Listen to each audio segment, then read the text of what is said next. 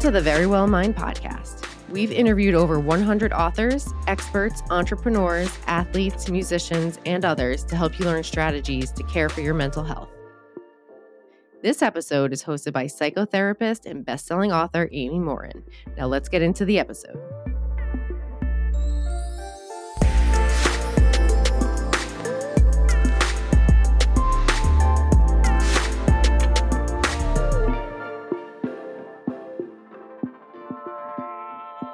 Do you feel a deep sense of shame about something in your life?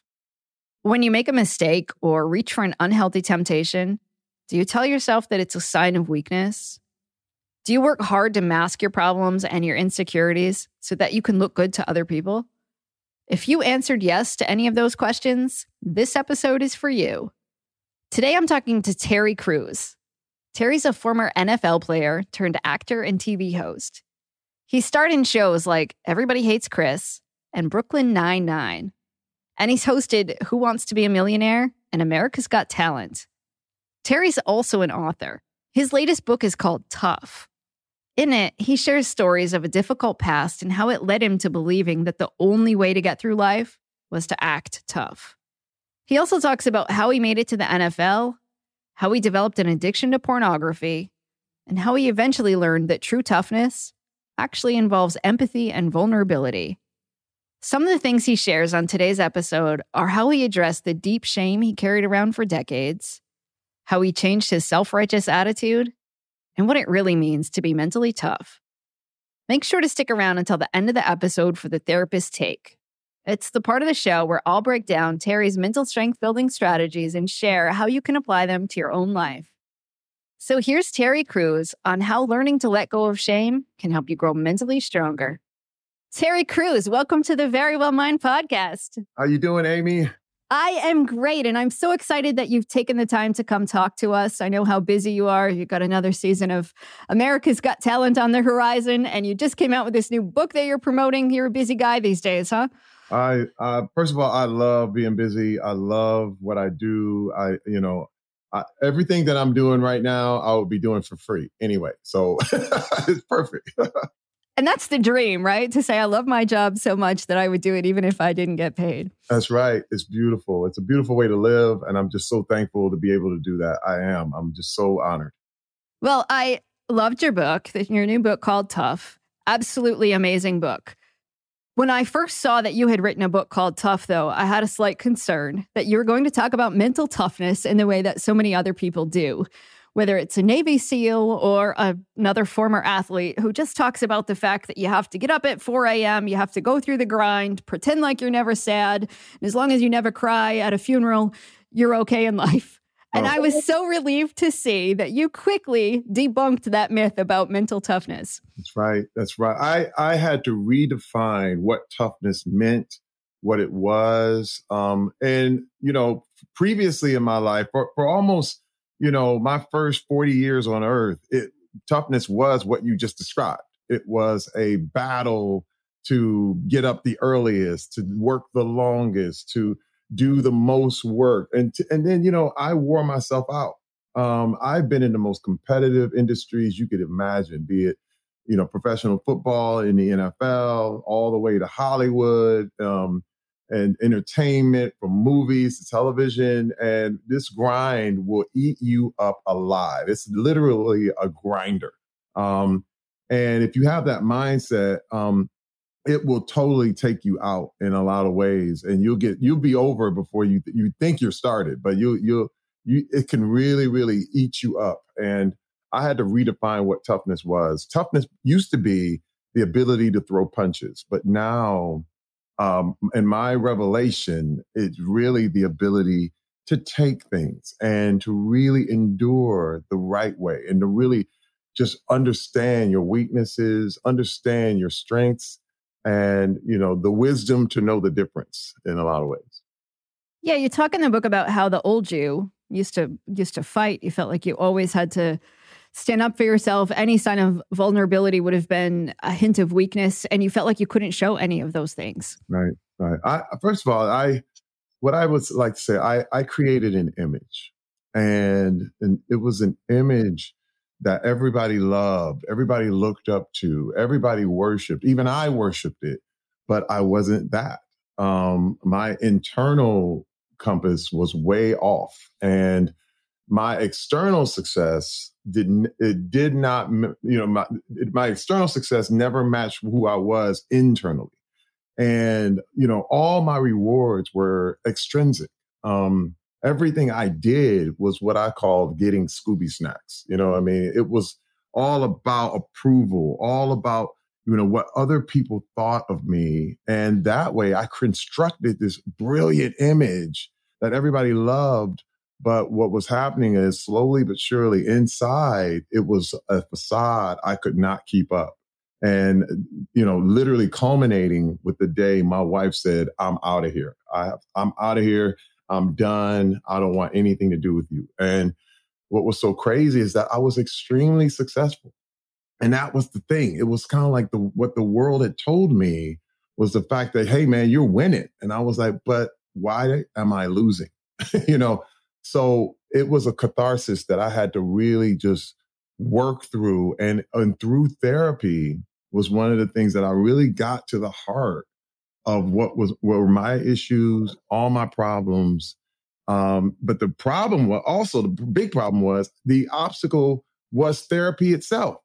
Um, in my community and where I grew up, it was the therapy was seen as quackery, and actually doing something to you know to to really talk through your own issues, thinking about your own thinking was viewed as quackery, and it was viewed as something that you know it was kind of wild because some of the phrases that were used was you're being indoctrinated into being white, which was one of the things that was really hard for me to do because it was just like, come on, man. You're like, you know, black people don't do that, um, which was a really big obstacle. Um, and it, it was it, it, it's so wild because when I look at the trauma that most black men have been through, just such as myself, and the areas that I've been through, and the fact that your answer lies in therapy but you think your an- you know you think that therapy itself is a problem how can you ever really find a true answer? How can you really really get help? Um, and that was something that took years for me to overcome. And when i did it saved my life. I'm so glad to hear you say that. I happen to be a therapist and telling people hey you should go to therapy is one thing when they hear it from me but when they hear it from you and you can say uh, you know, I made that choice and it wasn't a sign of weakness, but I took that first step and that it helped you so much. It's really powerful. How did you get to that point where you said, okay, I'm going to go talk to somebody? Well, again, my wife left and I was, it was so weird because Amy, at first I said, you know what, fine, go. You know what, I'll just find another, another woman. You know, it was no big deal. You know, I was in my pride. I was in my ego. I was trying to hold up that image and keep that thing up on stilts, but they just kept cracking. And uh, I finally realized I, I, it was so wild because I literally was blaming her for everything that was wrong with me. And um, a friend of mine gave me the best advice I ever received in my entire life. He said, Terry, I can't promise you you're going to get your, your wife and family back but you've got to get better for you. And that was watershed. Like Amy, when I tell you, it was like, what are you talking about? Um, it was because I did everything in my life for rewards. Everything in my life was based on if I do this, I'm supposed to get this. If I did this, I'm supposed to get this trophy. I'm supposed to get this money. If I do this, I get sex. If I do this, I get I, I get fame. And having the rewards be intrinsic was a totally different concept. Everything else was extrinsic. It was about, okay, now I can show everybody that I won because I got the car, I got the house, I got the wife, I got the this. And then, and then you point all these things out and intrinsically you were hollow and I was hollow. Um, and finally I, I was, I was at rock bottom. Um, my wife was gone, my family was gone, and I had no other choice. That whole phrase about you getting better for you meant therapy. And I said, just getting better for its own sake. And I went, all right. And I tried it out. Let me tell you, the first couple of days, I was like, oh, this is all wrong. This is not me. Uh, you know, oh my God, you know, these people are crazy. Uh, this is what literally what I said. But then they kept reading my mail. they kept saying, Hey man, was your father an alcoholic? I was like, Yeah, yeah, yeah, he was. And they were like, Hey, was your mom, you know, really religious? I said, Yeah, she was. Wait a minute. And all these things started to connect and they started to come through. And, and every time I would try to dismiss something they said, it would hit me in the heart even deeper.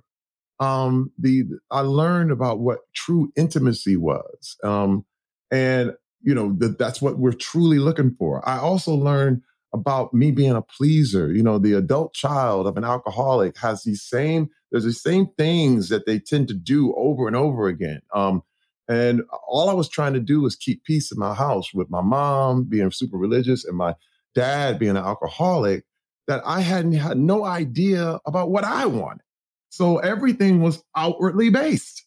And so everyone's opinion about me meant way more than my opinion of myself. Amy, it was I, uh, the only way I can really phrase it is believing that the sun revolves around the earth and then finding out like over just finding out in one fell swoop that no, wait, we go around the sun. and I was like, what? You know, and but the thing is, because we mm-hmm. know now correctly that we go around the sun, now we can go into outer space. But before we got that fact right, before we understood how the rotation of the earth went, you could never go into outer space. You could never get to the goal that you keep saying you want. And we want to try this. But if you have it backwards, how in the world, you're, everything you're going to do is going to fail. And I realized this version of toughness was not working. It was not working for me. It just made me angrier. And the biggest thing I discovered is that I lived my life like it was a revenge movie, you know? And that is a very, very typical adult male fantasy. Okay. And I, I, tell this all the time. It's like, it's better than sex for a lot of men where you want to, anyone who ever counted you out or degraded you or dissed you or, or insulted you, you want to get them back one by one. And it's a really real fantasy that motivates a lot of successful men. Um, and I'm sure women are too. I'm sure, but I, I, I like to just speak in the way my frame of mind was. It was this vision. It's like a revenge movie. It was Death Wish. It was uh, Man on Fire. It was you know Payback. It was Taken. It was like I'm going to get you all one by one. But the watershed moment for me is I realized is that I could either have success or revenge, but I couldn't have both. Mm. It it was a, like revenge required me to go back to the mud. It re- required me to go back from a place that I escaped, uh, to go back into the pain and the trouble and and the, and all the all the problems in an effort to to even the score. But success is about, about leaving everything behind. It's about just saying, you know what? I'm just going to start over. And another great quote that I heard that changed my frame of mind forever. It said that um, intelligent decision making sometimes requires us to forget what we've lost and reevaluate the situation as it exists today. That was so, like, it was so eye opening because forgetting what you've lost now says it gives you a good reset. It just says it's a it's a it's like a magical reset button.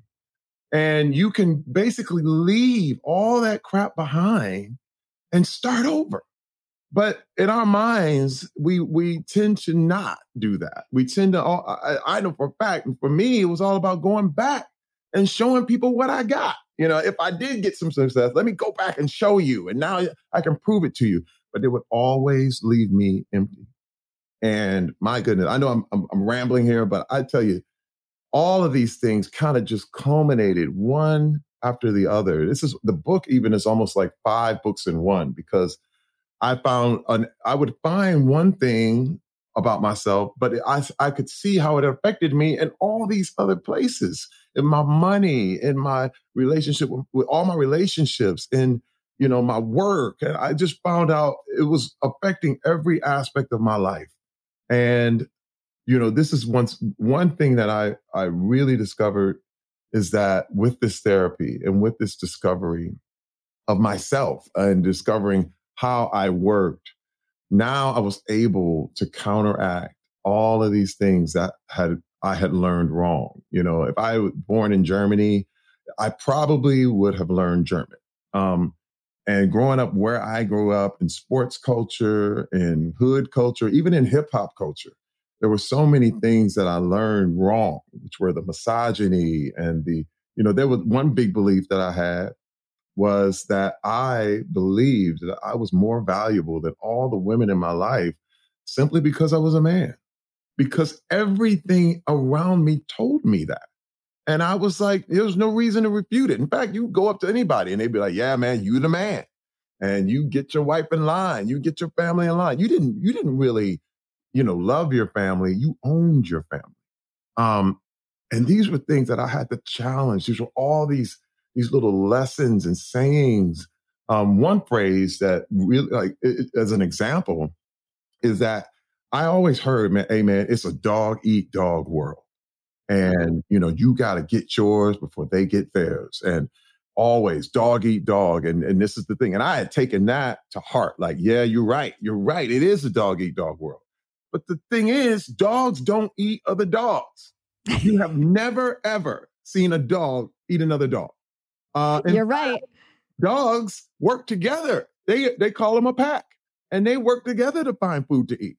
You know what i mean? So it's funny if you ever see wild dogs, there's usually more than one, and they hang out and they make sure each other eat. Um, and I just said, wait a minute, all these things that we take in as tenets of or laws, we have to start questioning. And and I have to say this, even in the book, I don't want to give any answers. I don't even know any answers.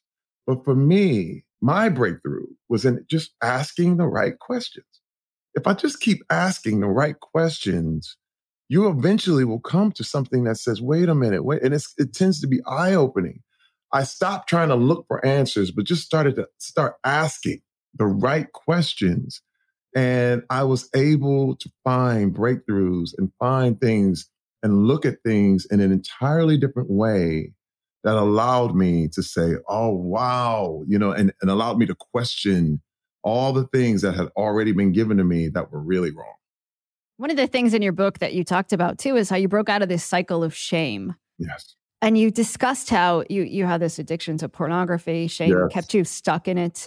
And one of the most interesting things I thought when you talked about shame too was you said it gave you this idea that you should be judgmental of other people, gave you permission to be self-righteous. Can you talk a little bit about that? Oh my goodness. You know, yes. Um, first of all, you know, the self-righteousness that we can get into is extremely dangerous, extremely dangerous. It, simply because, you know, you feel right. You know, um, my father, one of the biggest things my father did was he would he, he would very abusive. So uh, my one of my earliest memories is him knocking my mother out, uh, hitting her in the face as hard as he could, and he felt right in doing that. There was a self righteousness that came in my community, in my hood, that all men are supposed, you are almost expected to be able to beat your wife if you needed to. And as horrible as that sounds, it was the norm. Uh, in my neighborhood where I grew up, um, there was so the women's shelters were full of women who had basically ran out in the middle of the night, and I was praying that my mother would. Uh, I remember there were so many times we had all our bags packed, and we were ready to go and she would just come back home and she'd say no we're not leaving and i was pissed. But that self-righteousness my dad had was something i picked up. And and this is the thing about being self-righteous. Um, anyone can be self-righteous which blew my mind. You could be black and self-righteous. You can be gay and self-righteous. You could be the, a poor you could be rich you could be any ethnicity, any place, any you could be male or female, but that self righteousness could it, it allows you to do the most heinous, evil things to other people uh, because you feel correct. Uh, growing up in the church, um, one of the things that you know the problem with I, I, went to a very very super religious church and ultra religious and, and i would say you know, the whole thing with I when I was a kid, I wasn't allowed to go to the movies. I wasn't allowed to listen to secular music. I wasn't allowed to dance. I wasn't allowed to play sports. Everything that I did with my life, I was not allowed to do as a young man. And what happened is people who didn't do those things had deemed themselves self righteous, like to this point where a person would put a TV in the windowsill, plug it in, and then walk around and tell everybody that they do not have a TV in their house. Listen, I mean, when you're talking about you're not now we're we're playing games. And but these are the kind of games I was playing with myself. You know, and it was a thing where, yeah, I think women are equal. Of course they're equal. And everything in my life said something else. I was, my wife was telling me, hey, you're not respecting me. And I was like, of course I respect you. But everything that I did did not do that. And this self, I became totally self righteous because I was successful. And I decided, hey, I'm doing it right because the world told me I'm doing it right. And man, once I had to rid myself of that, uh, because what one thing I understood is that shame says that you are bad.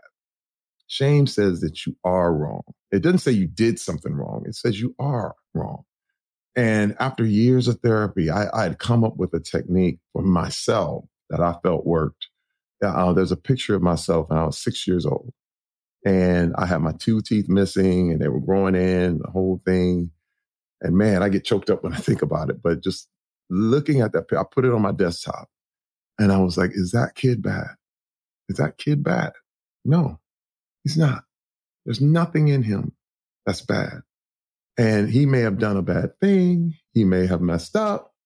He may have, uh, have, have made some errors. He may have gotten angry, but he's still a good boy. And one thing that hit me is that, hey, at no time in my life did I ever stop being that little boy. He's still there. I think we're all like children to some extent.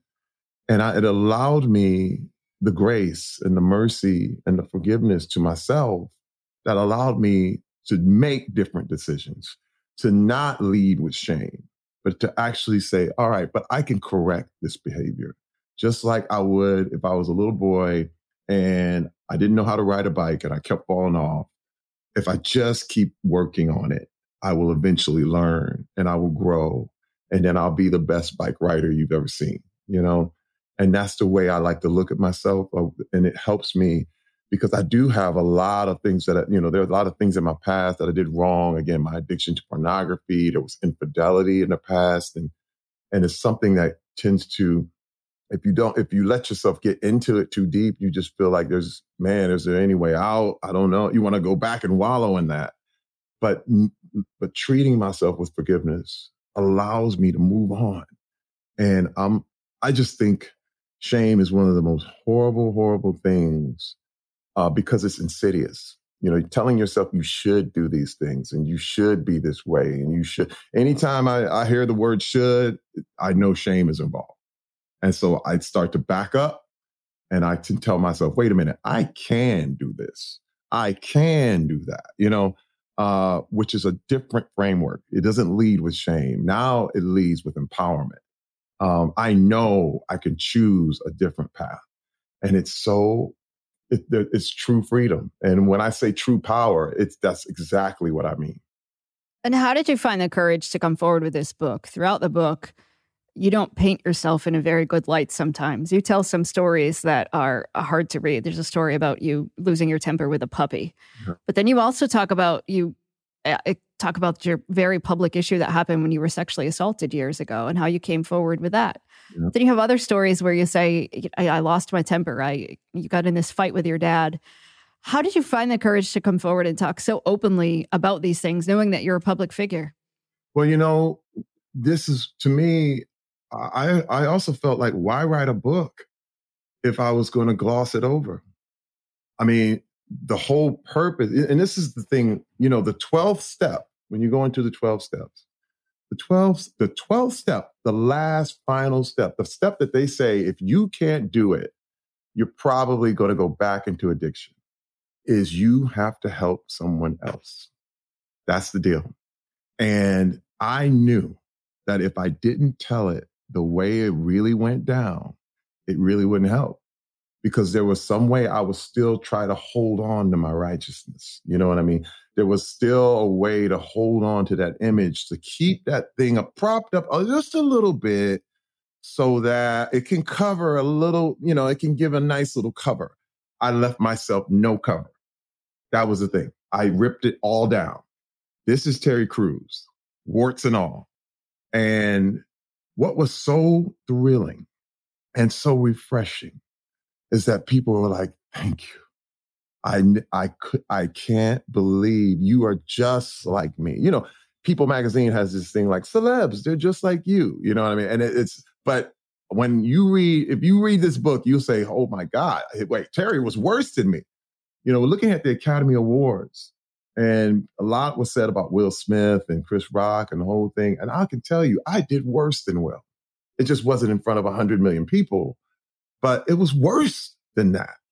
And how could I ever point at anybody and, and judge anybody and be like, oh, you are failure, you isn't it, when knowing that I did worse than that. So this is a way for me too to also just keep the empathy flowing for anybody out there. Because, hey man, there but for the grace of God go I. I mean, it, I could easily have been, this could have been a whole nother story. And I knew it was my job to be transparent in this book, to really pass that 12th step, because that was the only, to me, the only thing that was going to help people. Because this is the thing about celebrity and being a public figure is that people tend to feel that you're special. They feel like, no, you, but you had, you had all these other things that I never had. You know what I mean? Um, and I'm here to tell you that I am no different than anybody out there. Um, when you look at my home, my beginnings, uh, it, it, it, I mean, Flint, Michigan right now is arguably, you know, one of the worst cities in the United States. Um, and when I look at my upbringing, we look at my, my home life, all these issues, man, I, I just had to tell it. And then I had to tell exactly how bad it was for me so that you can see how far it was that I, I traveled. Um, if the book started out good and just ended up great, I don't think it really would have helped anyone. Well, I thought so too. And when I read it, I thought, wow, this is impressive that you told these stories. But then I was curious because I knew that you wrote a book back in 2014 called Manhood. Mm-hmm. So I went back and I read that book because I thought, I want to know whether you came clean about all these things in the first book as well. And I discovered some interesting things. So in your first book, you mentioned the word empathy exactly once. In your second book, you say it seven times. Your first book, you said shame five times. And your second book, 46 times. So I was just, as a therapist, I was curious about how you've learned about these things over the years. And then I saw this evolution of, of Terry that you weren't done yet when that first book came out. you still had a lot of things to talk about. And even in this book, you end it with sort of stories about your family and how the dysfunction that you survived, that it's not necessarily over. And yet you've kind of changed your family story by saying, you know, you used to look at it as a place of i think it came from a place of shame the family mm-hmm. dysfunction. But now you're able to see it a little bit differently to say but these are also there were some heroes in your family line who have been through tough things and because of them you're here today. Yes. You know even in my first book i was I, there was a lot i didn't know you know? I was just speaking i could say both books were from the heart uh, mm-hmm. and they were where i was at the time you know? Uh, but i learned a lot more since 2014. And, you know, even when I wrote Manhood, I hadn't been through that experience with Adam Venit and the sexual assault with, you know, my agent and the whole thing and going public and joining the women of Me Too. And I mean, that had not happened. Um, and that's when I have to be honest, that was when I learned about being transparent, the power of what transparency and vulnerability really do. Um, I thought I was being vulnerable, but actually putting yourself out there as a sexual assault survivor, uh, as a man in the middle of the Me Too movement, it was an, uh, I mean, it was a, it was an uproar. Um, some good, a lot bad. I mean, people were just like, "What are you talking about?" It, it didn't make sense to a lot of people. There were people who were like, "Yeah, man, you're too big to be sexually assaulted." And I thought, you know, but when you thought when you really put the thing to it, just like just like the dog eat dog uh, reference, I mean, that's like saying you're too big to get shot. I mean, does being 240 pounds make you bulletproof? No, it doesn't.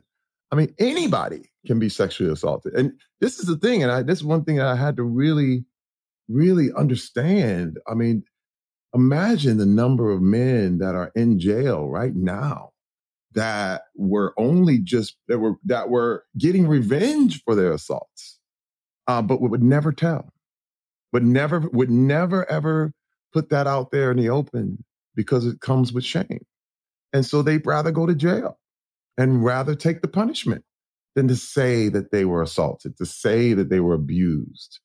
Um, it's an eye opener. Um, and and what was so wonderful again, because when I did come forward, there were so uh, what before this, it was always seen as a woman's issue, mm-hmm. and I, I'm I knew it. We needed men to come forward simply to make it a humanity issue, you know, and, and to really put it in a 3D context to know that if the women aren't safe, if all of us aren't safe, none of us are safe you know um and it was it was by coming forward that way uh, i had to go to believe me i went back into therapy.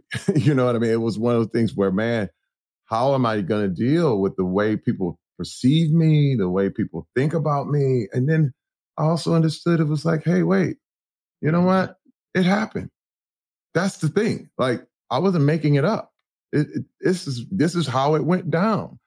Um and the thing is, the only people, only way people knew is because I told you. It wasn't that uh, I, people found it out, the whole thing. And I realized there's a power in owning your own story.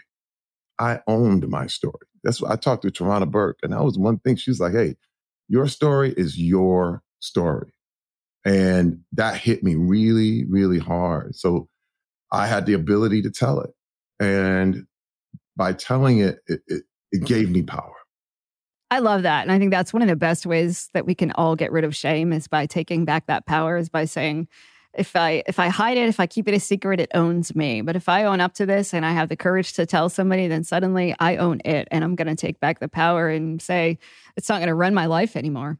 You know, Amy, I do want to say, like, I would never advise people to go publicly about mm-hmm. their issues. You know what I mean? I'm not a therapist. You are, I am not. Um, I'm just here to say that you know, I I am in the public eye already. Um, it's something that I'm very used to. It's something that I, you know, I've been in the public eye since I was, you know, 20 years, actually earlier than that, since I was 17 playing college football. So there was always eyes on me. And to be honest with you, there were always eyes on me since I was 13 years old. As a young black man, just walking into a building, I was seen as a threat. So I would always get eyes. You know, I was always a little bit bigger and always a little, and everybody looked at me like, is he, you know, what is he about? You know, so I was always used to oogles and being looked at and being like, what? Oh, he's, he, wait, wait. So, but I do recommend that people find someone like yourself, a counselor, someone they, that loves them, um, someone who care, clergy, um, someone that they trust and love that they can share their you know, their heart with. Um, a lot of times, this is you know me going public is a part of my therapy because it holds me accountable in a lot of ways. Um, because a lot of times people know a lot more about me than I know about them.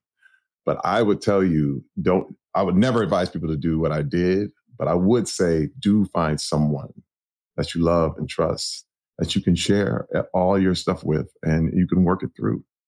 Wise advice. Terry Crews, thank you so much for being on the Verywell Mind podcast. Oh, you got it, Amy. Thank you for having me. This is great. I love what you guys are doing. I love it. Oh, we appreciate that. Thank you. And I'm just so thankful that you wrote this book. And I know that you've already helped a lot of people and you're going to help a lot more. Thank you so much. Thank you, Amy. Welcome to the Therapist Take. This is a part of the show where I'll break down Terry's mental strength building strategies and share how you can apply them to your own life. Here are three of Terry's strategies that I highly recommend. Number one, check your intrinsic motivation. Terry talked about how he spent most of his life chasing after external rewards, or as he called them, Scooby snacks. He said he was hoping to earn something for his good work all the time, but earning those rewards left him feeling empty in the end. It wasn't until someone suggested that he get better for himself that he realized that the real prize in life was choosing to become the best person he could because that's what he wanted to do, not what someone else wanted him to do. Sometimes it's helpful to step back and ask yourself why you're doing something. Whether your goal is to lose weight or to get a better job, why do you want to do that? If your only reason for doing it is so that you can get an external reward, like you want more attention or a nicer car, you probably won't experience the next level of happiness that you think that you will. The happiness you gain is going to be fleeting, and you'll have to quickly move on to another achievement to feel good. If, however, you want to prove to yourself that you can do something, or you want to learn from an experience, you might find working on a goal is much more rewarding, even if no one gives you any credit for doing it. Number two, look at a picture of yourself as a kid. I really like that Terry said he keeps a picture of himself as a kid nearby. When he looks at that picture, he sees himself as an innocent little boy. And it reminds him that he's still a good person now, just like he was back then. And of course, while he might make bad choices sometimes, he's not a bad person. That's really the key to overcoming shame. Someone who's filled with shame because of something that happened to them or because of something that they did might become self destructive.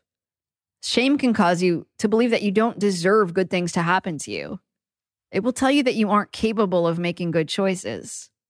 And it will convince you that you aren't worthy of love and kindness. But there's something about seeing a childhood picture of yourself that might help you remind yourself that you are a good person. After all, you were once a kid who probably had big dreams, who might have had a big heart, and who didn't yet know what kind of challenges were ahead. Looking at that old picture might remind you that you're still the same person, just a grown up version of you. You might give this a try. Dig out an old photo of yourself and look at it often. You might decide that you owe it to that kid to still work on doing and being your best as an adult. And no matter what you've been through or what you've done, you have options in how you move forward. And number three, use what you've learned to help other people. Terry's book is filled with unflattering stories about himself. But he said that he shared those stories because he wants people to see the mistakes that he's made. And while some of the stories he shared could have harmed his career, he said it was worth it because opening up helped him get rid of his shame. People often talk about finding meaning in their suffering. But one of the best ways to find meaning is by using your story to help someone else. So rather than wait for something good to happen, or rather than wait for something good to come out of something bad, take action and make it happen. Whatever you've gone through or whatever you've done, I guarantee that there are people out there who can relate. And if you've come out on the other side of something, you can share what you learned along the way. Just remember that you don't have to have everything figured out before you reach back and help someone else. Simply telling someone that you're struggling with something and that it's an ongoing struggle for you might help them feel less alone in their struggles. And although Terry made his story public, he doesn't recommend everyone do that. That's a good point. It's important to be mindful of who you share your story with.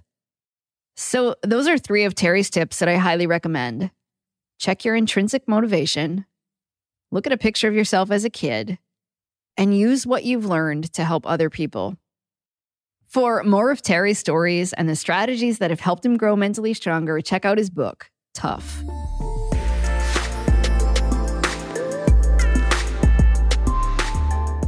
Thank you for listening to the Verywell Mind podcast. If you found this episode informative, please share the episode with your friends and family and leave a rating and review wherever you listen to podcasts.